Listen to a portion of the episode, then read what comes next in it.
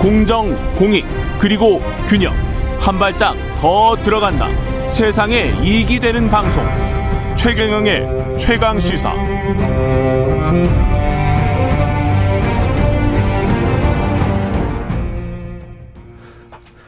예, 73년생 5살 소리 아빠.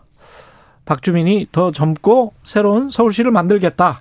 더불어민주당 박주민 의원 서울시장 출사표 던졌는데요. 박주민이 꿈꾸는 젊고 새로운 서울시는 어떤 모습일지 직접 들어보겠습니다. 안녕하세요. 네, 안녕하십니까. 예. 서울시장 나오셨네요. 네. 지난번에 박영선 후보 나왔을 때도 말씀이 있었던 거 그때 경선에 참여하셨었습니까? 아닙니다. 그때는 최종적으로 안 나왔고요. 그랬었죠. 네. 예. 그때도 사실 제가 이름이 굉장히 많이 거론이 거론 됐었고 많이 됐었죠. 어, 그랬었죠. 네. 어, 근데 그때는 어, 다른 고민들 좀 더 해 봐야 된다. 또 준비가 좀 더 돼야 된다. 음. 등의 여러 가지 이유로 그때는 참여를 안 했고요. 음. 예. 이번에는 왜? 이번에는 사실은 고민이 진짜 많았는데 음. 일단은 그 동안 서울시장이 되면 어떤 일을 할지에 대해서 한 1년 이상 준비와 공부를 했고요. 예. 그래서 여러 어, 분들하고 내용도 좀 충실히 좀 만들었다라는 판단이 들었고 무엇보다도 새로운 시대에 걸맞는 좀 새로운 서울이 좀 돼야 되는데 그런 것을 하기 위해서는 조금 감수성이나 이런 부분에 있어서 어 젊은 그리고 좀 새로운 사람이 나올 필요가 있다라는 생각을 했습니다. 음. 그리고 또 주변에서 어 제가 사실 뭐 지난번에 당 대표 나왔을 때나 예. 최고위원 나왔을 때는 좀 우스갯소리로 말하면은 해봐라라는 얘기보다는 좀 건방지다. 음. 뭐 이렇게 젊은 초선이 뭐 이렇게 자꾸 도전을 하려고 그러냐라는 얘기를 많이 들었는데 예. 이번에는 굉장히 많은 주위 분들이 오히려 나가야 된다라고 얘기를 하셔가지고 음. 그런 부분도 좀 고민의 어, 한 축이 됐었습니다. 예. 지금 저 송영길 전 대표 나온 것 가지고 당대에서 굉장히 좀 말이 많았었단 네, 말이죠. 네. 지금 당 상황은 어떻게 보세요? 서울시장 후보 관련해서 우선은 그 서울 지역에 있는 지역위원장들, 예. 국회의원들은 어 제가 아는 바로는 대부분 음. 송영길 어그전 대표가 어 나서는 것에 대해서 반대하고 있죠. 음. 예. 박주빈 의원님은 어떻게 생각하십니까? 저요? 예. 저는 뭐 몇몇 언론에서 인터뷰를 하면서 제가 말씀을 드렸는데 예. 우선은 아까 말씀드렸던 대로 뭔가 좀 새로운 시대에 걸맞는 새로운 서울을 만드는데 적합한가라는 고민이 좀 있고요. 예. 두 번째는 그 책임을 지고 사퇴한 지도부 아니겠습니까? 음. 어, 그런데 이제 어 다시 이제 선거에 출마하겠다는 게 어떤 명분이 있는지 모르겠고. 음. 어, 특히 무슨 경쟁력 얘기를 처음에 하셨었는데 최근에 나오는 여론조사나 이런 것들 보면 그렇지도 않고요, 딱히 예. 죄송한 말씀이지만 음. 그래서 어떤 명분인가 음. 이런 좀 고민이 있죠. 예. 의원님이 말씀하시는 이제 새로운 시대, 새로운 서울은 구체적으로 어떤 비전이 있을, 있을까요? 네, 이제 향후에 이제 제가 좀 소상히 밝힐 건데요. 예.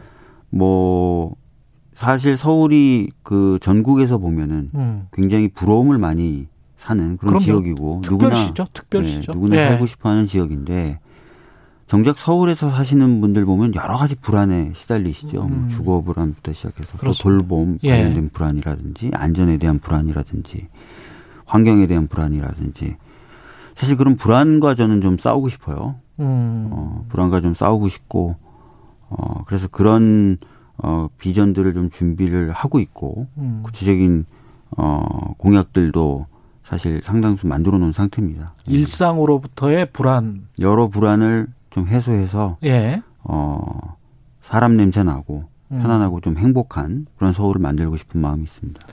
근데 지금 민주당 그, 그 전에 이제 대통령 선거 때 12대 7이었단 말이죠. 광역 네. 지자체로 네. 보면. 근데 지금 상황은 오히려 뭐 대통령 취임 이후의 상황이라 6월 1일이 훨씬 더 불리할 것이다 이런 분석이 많고 그 다음에 민주당 내에서도 지금 어, 친 이재명계와 어, 친문 세력 간에 뭐 갈등이 존재한다 이런 언론 보도들 꽤 나오지 않습니까? 그렇지 않습니다. 그렇지 아까도 않습니까? 예. 말씀드렸던 것처럼 음. 서울 지역에 있는 지역위원장들이 만약에 개파가 있다면 음. 또 개파로 갈라져 있다면 그렇게 대부분의 의원들이 지금 거의 비슷한 음. 입장을 가지기가 어렵죠.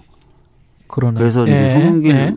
의원의 경선 참여를 놓고 이게 무슨 개파 간의 갈등이다라고 얘기하는 것은 전혀 안 맞는 그거는 거예요. 아니다. 예. 예. 실제로 저한테 이제 출마를 권유하면서 하루에 한 두 명에서 세 명 정도 의원들이 찾아오기도 하고 전화를 했는데 예. 굉장히 다양한 분들이었고요. 음. 그분 중에 한 분은 저한테 이렇게까지 얘기했어요. 밖에서 자꾸 이거 개파 갈등이라고 하는데 예. 지금 우리가 갖고 있는 고민은 그게 아니다. 음. 진짜 과정을 아름답게 만들어서 음. 아까 말씀드렸던 대로 굉장히 어려운 선거이기 때문에 과정이 굉장히 아름답고 음. 멋있어야 그렇게 해서 뽑힌 후보가 경쟁력이 있게 되는 거 아닙니까? 그렇죠. 과정을 굉장히 아름답게 만들어서 그것을 통해서 경쟁력 갖춘 후보를 만들고 음. 그 후보를 앞에 내어서 선거를 치러서 진짜 지방의회 의원이 의원을 한 명이라도 더 당선시키고 음. 구청장을 한 명이라도 더 당선시키는 게 우리의 목적일 뿐인데 예. 이게 참 너무 안타깝다 이런 얘기를 하시는 분도 계셨어요. 김민석 그 의원 같은 경우는 새로운 얼굴 이야기를 하시더라고요. 네. 박용만 전 회장도 이야기하시는 네. 것 같고. 뭐 여러 분들이 나와서 예. 과정을 굉장히 아름답고 다이나믹하게 만들 필요가 있습니다. 그럴 가능성도 있습니까? 지금 말고 지금 여섯 명 말고 새로운 얼굴들이 더 대거 서울시장에 어떤 후보로 나올 가능성, 민주당의 후보로 나올 가능성? 제가 뭐 직접 접촉을 해보거나 한 바는 없어서 예. 그 가능성이 어느 정도 된다라고 뭐 말씀드리기는 어려운데 음. 뭐 몇몇 분들은 접촉을 하고 계신 것으로 알고 있습니다. 예. 오재인님은 세계 2위, 2위 미친 서울 집값부터 잡아주세요. 집값이 가장 큰 문제죠. 네, 맞습니다. 예. 예. 뭐 지난번에 한번 그때 이슈 오도독에 나와서 제가 말씀드렸지만 예. 어, 수도권 특히 서울에 이제 주거 공급이 좀 더 원활하고 어, 확대될 필요가 있, 는데 음. 재건축 재개발 방식의 주거 공급은 제한적일 수밖에 없습니다. 음. 어, 지금 재건축 재개발이 제가 그래서 안 필요하다는 게 아니라 예. 재건축 재개발이 필요한 곳은 당연히 돼야 되고 신속하게 돼야 되는데 음.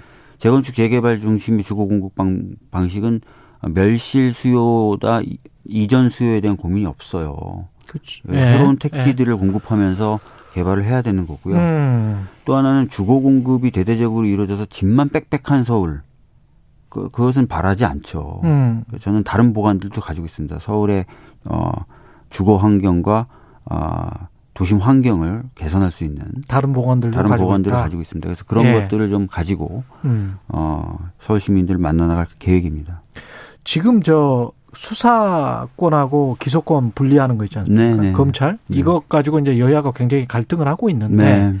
당론으로 지금 결정은 됐습니까? 화요일 그러니까 내일이죠. 예. 어, 내일 의총에서 어, 추가적인 의견을 듣고 또 잘 되면 당론 확정까지 되지 않을까 이렇게 예상하고 있습니다. 방금 뭐 전주의 의원은 5월 10일 대통령 취임 전에 네. 할것 같아서 우리는 확실히 막을 것이다 뭐 이렇게 이야기를 하는데 그러면 뭐 법사위 통과하고 국회 본의해서 뭐 신속하게 처리하겠다 이런 입장인가요? 만약에 당론으로 결정되면 저희들은 뭐 신속하게 추진하는 음. 것이 오히려 맞고 필요하다라고 보는 거예요. 예. 어, 검찰 개혁이라는 것도 통상적인 제도 개혁으로 봐주셔야 됩니다. 과거에는 음. 어, 우리 당에 향하는 검찰의 수사의 칼날을 음. 무디게 하려는 정치적 시도다라는 평가가 있었고 국민의힘은 지금 뭐 이재명 수사랄지 예, 뭐 그렇게 해서 비판하고 예. 있는데요. 예. 저희가 검찰의 수사권을 좀 더 떼내서 그걸 음. 경찰이나 다른 기관에 준다 해도 다 윤석열 정부 하에 있는 행정기관들입니다. 음. 그래서 뭐 저희가 수사 기소를 분리한다고 해서 윤석열 정부 하에 있는 행정기관들이 뭐 저희를 특별히 봐주, 봐줍니까? 만약에 뭐 공격하려고 한다면? 예. 그렇기 때문에 지금 그 이전의 그 프레임 작동될 수가 없고 작동돼서도 안 되는 거죠. 어. 저희들은 통상적이고 필요한 어, 그런 제도 개혁을 하는 것이다. 그리고 그렇기 때문에 더 길게 끌거나 괜히 정치적이고 소모적인 논쟁을 할 필요 없다. 어. 신속하게 하자라는 이야기입니다. 그리고 지금 뭐 조각 내각이 여덟 명 발표됐고 그다음에 한덕수 국무총리 후보자도 이야기되고 있는데 어떻게 보세요? 지금 낙마 가능성도 지금 민주당에서는 이야기를 하고 있습니까? 음, 제가 이제 사실 인사청문 TF에 들어가 있지는 않은데요. 예. 어, 두 가지 점에서 좀 문제가 제기되고 있는 것 같습니다. 음. 하나는 소위 말하는 죄송한 말씀이지만 올드보이다라는 평가가 있어요. 한덕수? 예, 한덕수 예. 총리. 그래서 후보자 같은 경우에 그래서 어 과연 새로운 시대에 조응하는 어떤 정책적인 능력이 있느냐를 검증해야 된다는 얘기가 있고 예. 또 하나는 어 그동안 변호사로서의 했던 여러 역할들이 과연 적절한 것인가라는 음. 평가 이런 것들이 좀 나오고 있고요. 다른 장관들의 경우도 사실 전문성이라든지 이런 것들이 있는가 혹시 친분에 의한 어 그런 인선 아닌가라는 의혹들이 제기되고 있는 상황입니다. 그래서 네. 굉장히 좀 철저하게 검증을 해야 될 필요가 있다. 이게 음. 전반적인 분위기입니다. 그렇군요.